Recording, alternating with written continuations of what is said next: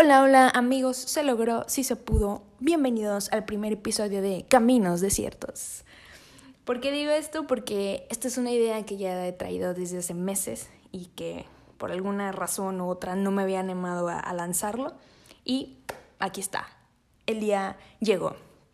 Muchas gracias, gracias por darle play, sea como sea que hayas llegado aquí porque eh, lo viste publicado, porque te obligaron a escucharlo, porque te lo pasaron tus amigos, porque te lo pasé yo misma, no importa. Gracias, gracias, gracias, gracias por darle play, por darme chance de compartirte un poquito de lo que sucede en mi mente, ¿no? Esa es la idea de, de Caminos Desiertos, que sea un espacio eh, en donde pueda yo mostrarte lo que sucede en mi cabeza, ¿no? Mi manera de ver la vida con Dios y la manera de, amigos muy chidos que yo sé que pueden compartirte también eh, la vida, su manera de ver la vida con Dios, en Dios y sin Dios también, ¿no?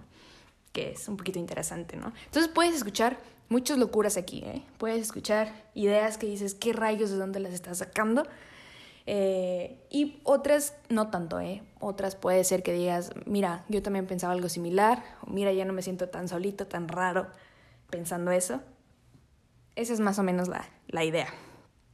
¿Va? Entonces, yo soy Ale, digo, si ya me conoces, pues X, esta parte te va a parecer irrelevante. Si no me conoces, yo soy Ale. De hecho, tengo un primer nombre que no lo voy a mencionar, no ahora, dependiendo de cómo va evolucionando este proyecto, quizá lo diga en algún otro episodio, ¿por qué no? Pero por ahora no. Por ahora confórmate con que soy Ale, así me dicen mis amigos. Tengo 23 años, soy mercadóloga. Estaba por titularme en, este, en estos meses, pero gracias coronavirus yo creo que no va a ser posible. Eh, pero bueno, esperemos que no pase de este año, no lo sé. Eh, pero bueno, eh, pues nada, vivo, no tengo hermanos, pero tengo amigos increíbles, entonces me gusta considerarlos mis hermanos, ¿no? Y pues yo nací en una ciudad que se llama Reynosa, Tamaulipas, ¿no? Eh, no, no pasa nada, o sea, puedes ir, no necesariamente tienes que morir estando allá. de allá es mi familia. Sin embargo, cuando tenía como 6, ah, 7 años, o tenía 6 a punto de cumplir 7, algo así, me vine a vivir aquí a Monterrey. Eh, entonces aquí he vivido toda mi vida, excepto los últimos cuatro años eh, que acaban de pasar, que los viví en la hermosa ciudad de Puebla, en donde conocí gente extraordinaria, o sea, gente que amo con todo mi corazón, gente que ah, me marcó mi vida en muchos sentidos. Así que mucho de lo que puedes estar escuchando aquí a lo largo de, este proyecto, a lo largo de Caminos Desiertos, es, son cosas que viví allá, son...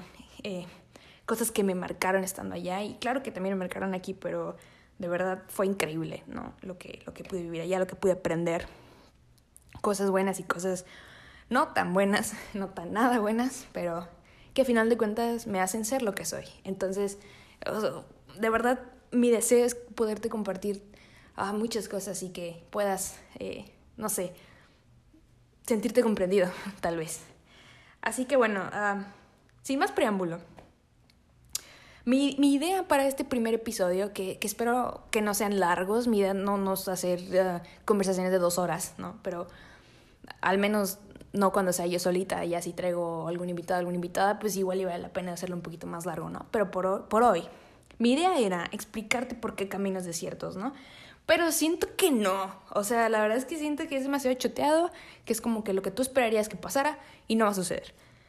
Más bien te lo dejo de tarea si es que te gusta hacer tarea, pero que no creo, digo, a quién le gusta hacer tarea, pero en la Biblia eh, encontramos muchos, muchas escenas, muchos episodios, muchos actos muy trascendentales que suceden en los desiertos, ¿no? Te voy a poner uno, no sé, eh, los 40 años del pueblo de Israel deambulando sobre un desierto. O, quizá Jesús fue tentado en un desierto, ¿no? Y ya no te voy a decir más porque si no, pues me los voy a acabar. Así que eh, en, en, uno de esos, de unas, en una de esas historias basadas en el desierto, es que surgió este, este proyecto. Entonces, ese lo dejaré para el siguiente episodio, que aún no me decido si es semanal o quincenal. Vamos a ver cómo se va comportando esto. Esto sí tienes que saber. Voy a intentar ser lo más honesta y transparente posible Así que te estoy siendo honesta y transparente. No sé cómo vaya a funcionar esto. Tengo un poco de miedo, pero también tengo mucha emoción de ver cómo puede llegar a impactar esto. Así que no sé si va a ser semanal o quincenal. Tal vez ustedes lo van a decidir en algún punto, pero lo explicaré en el próximo episodio. Eso sí está decidido. ¿Qué quiero hablar ahorita? Ah. Mira, lo que más me molesta en estos momentos es que abril 2020 y todo marzo y no sé, es que esto no sé necesariamente cuándo empezó, me, creo que fue por noviembre que, que inició en China. Todo es coronavirus y todo es coronavirus y estoy harta de escuchar coronavirus. Pandemia, epidemia, enfermedad. Pero también es, sería una locura total hacerse los ciegos y decir no está pasando nada. Y la realidad es que sí estamos viviendo tiempos bien extraños, o sea, súper locos. Yo no había vivido esto desde que tenía como 11 años, que fue lo de la influencia, influenza H1N1.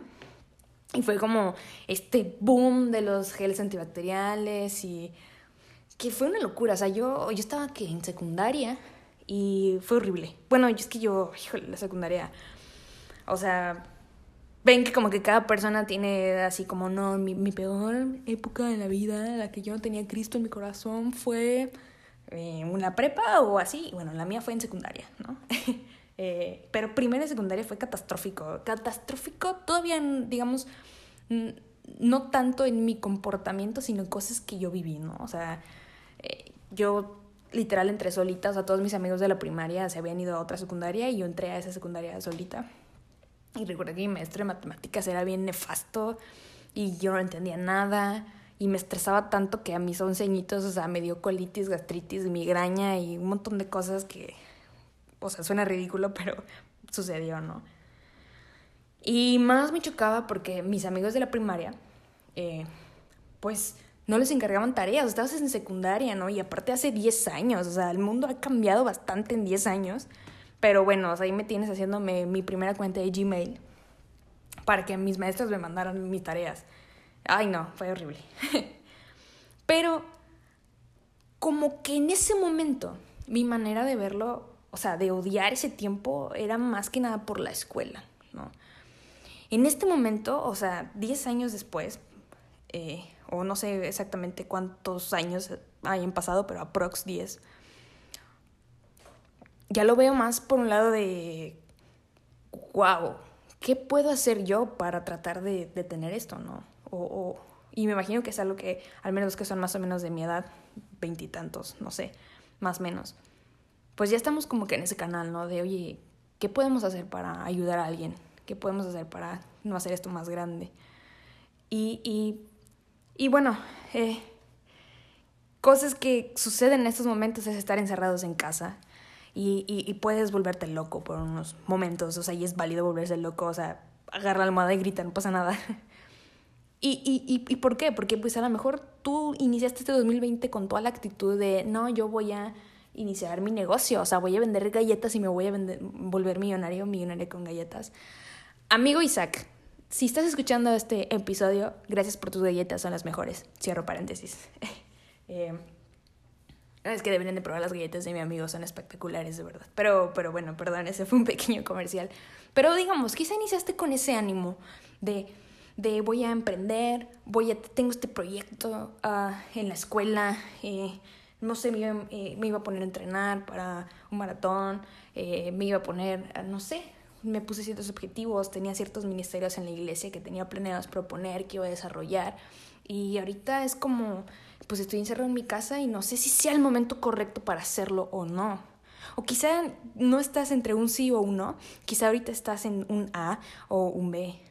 Estás a punto de, de, salir de la carrera, perdón, de la prepa, estás a punto de la carrera, no sabes qué hacer. Estás frente a la toma de una decisión y ni el tiempo te favorece, ni tú piensas que estás preparado y, y ya estás como en pánico. Bueno, más o menos por ahí es lo que te quiero contar.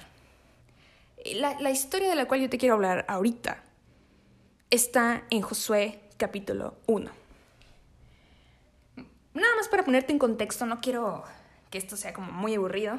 O sea, Josué fue el sucesor de Moisés, del gran Moisés. O sea, y, Moisés es un personaje reconocido a nivel mundial por todos los siglos de los siglos. ¿no? O sea, el gran Moisés, patriarca, libertador del pueblo de Israel, del uh, gobierno opresor de Egipto. Imagina, o sea, híjole, es que te iba a decir, imagina que tuviéramos un gran presidente y después ser tú el segundo presidente, o sea, el que sigue después de ese, pero no me quiero meter en asuntos de política, pero Moisés fue fue un gran jugador, ¿sabes? O sea, fue el goleador, ¿no? Y, y de pronto se muere y ahora Josué tiene que uh, sustituir a Moisés, ahora Josué tiene que ser el goleador, ahora Josué tiene que ser el líder. O sea, la Biblia no lo menciona como tal, pero Josué era humano. Puedes imaginar la cantidad de presión o estrés que Josué sentía al tener que ser el sucesor del gran Moisés. O sea, yo nada más ponte a pensar en eso. La, la, la presión que él, él pudo haber pensado, ¿no? O sea, el, ¿y si no lo logro? ¿Y si no soy suficiente? ¿Y si lo que yo tengo no es lo que buscan? ¿Y si no me pelan como, como pelaban a Moisés? ¿Y si no tengo buenas ideas? ¿Y, y cómo le voy a hacer? Y si sí lo hago, y, y, no sé si por la cabeza de Josué estuvo, y si me voy, y si huyo, no sé, no sé qué pudo haber pasado por la cabeza de Josué. Esas ideas te las estoy diciendo porque han pasado por mi cabeza y me imagino que por la tuya también, ¿no? Y, y, y, y lo que me gusta de la historia de Josué es que no se paralizó. Y si se paralizó, al menos no fue lo suficientemente relevante como para ponerlo en la Biblia, como para decir, Josué se paralizó y entonces, uh, bla, bla, bla. Y, y, y, ahí mismo te dice el, el, por qué no se paralizó. ¿Ok? Te, te, lo voy a leer rápidamente. Josué 1 dice, después de la muerte de Moisés, siervo del Señor, el Señor habló a Josué, hijo de Nun y ayudante de Moisés, y le dijo, mi siervo Moisés ha muerto. Este es Dios hablando. Por lo tanto, ha llegado el momento de que guíes tú a este pueblo, a los israelitas, a cruzar el río Jordán y entrar en la tierra que les doy. Te prometo a ti lo mismo que yo le prometí a Moisés. Donde quiera que pongan los pies los israelitas, estarán pisando la tierra que les he dado, desde el desierto del Negev al sur hasta las montañas del Líbano al norte, desde el río Éufrates al oriente hasta el mar Mediterráneo al occidente incluida toda la tierra de los hititas. Nadie podrá hacer frente mientras vivas, pues yo estaré contigo como estuve con Moisés. No te fallaré ni te abandonaré.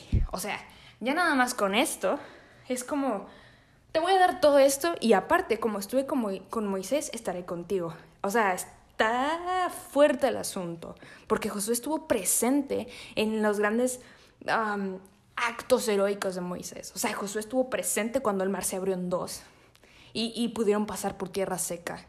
Que eh, Josué estuvo presente cuando, cuando hubo provisión. Josué estuvo presente en, en, en los grandes actos del Señor mientras el pueblo era liderado por Moisés. Él vio.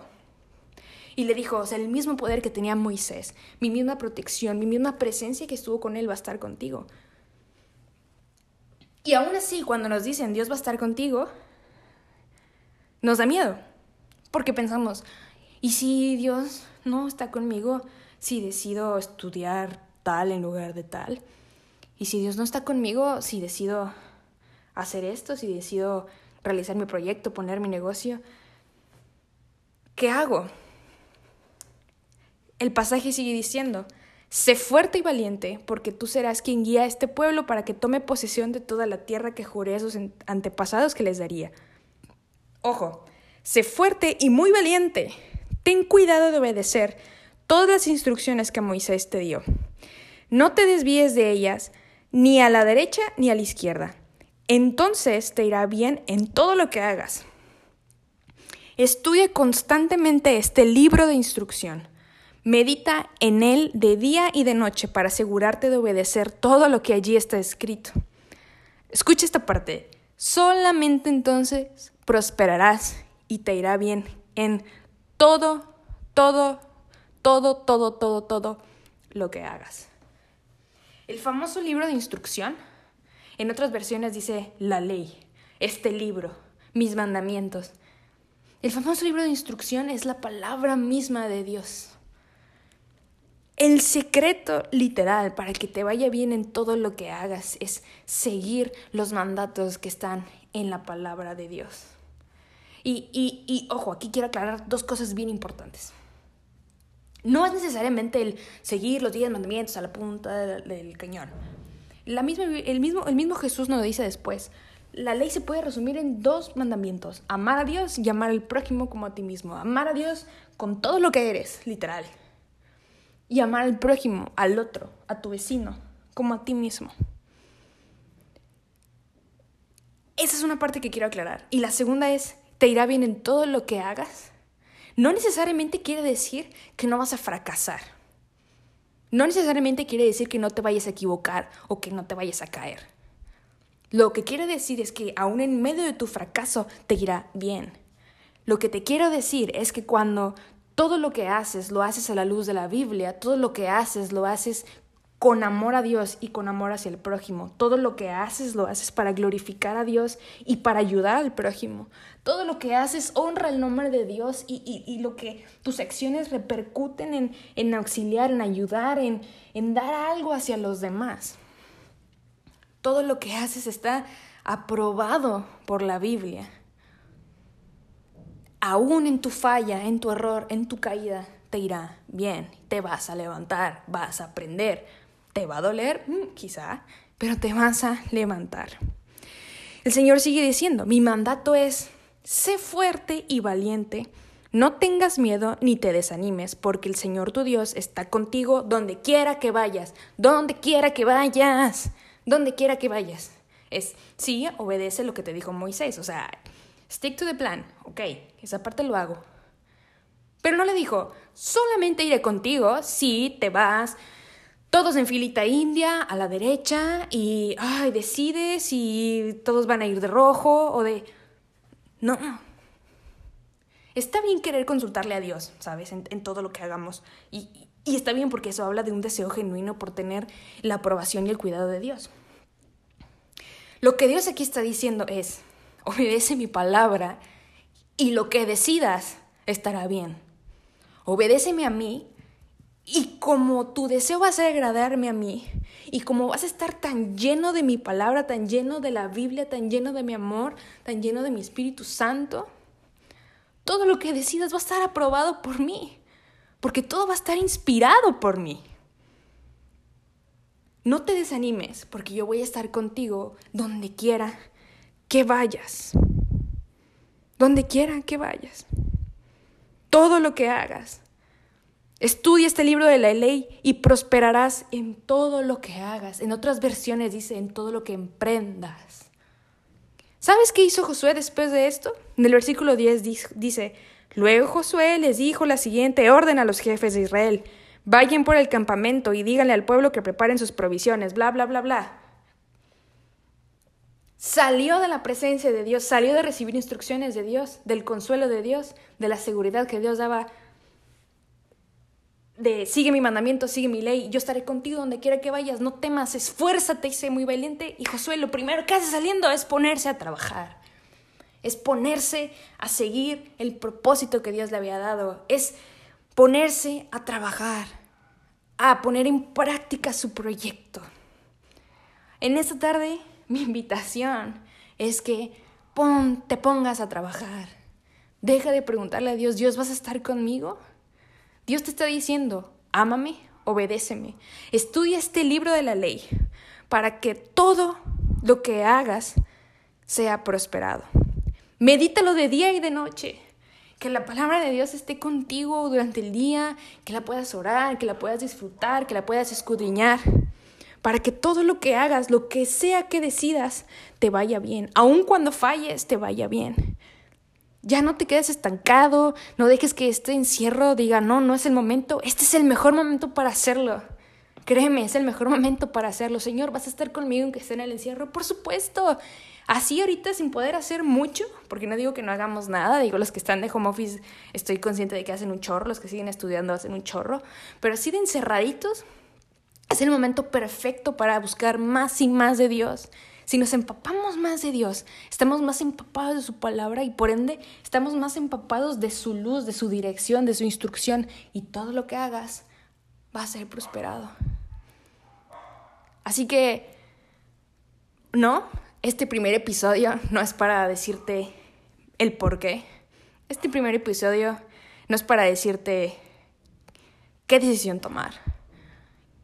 Este episodio es para que puedas acabar este momento, o sea, en donde estés, no sé si estás comiendo, haciendo tarea, en el gym, corriendo, lo que sea que estés haciendo, puedas acabar y puedas llegar a, a tu espacio de trabajo, a tu espacio de ideas, de proyectos, tu espacio de sueño y puedas decir, es momento de empezar a trabajar, porque Dios está conmigo a donde quiera que vaya.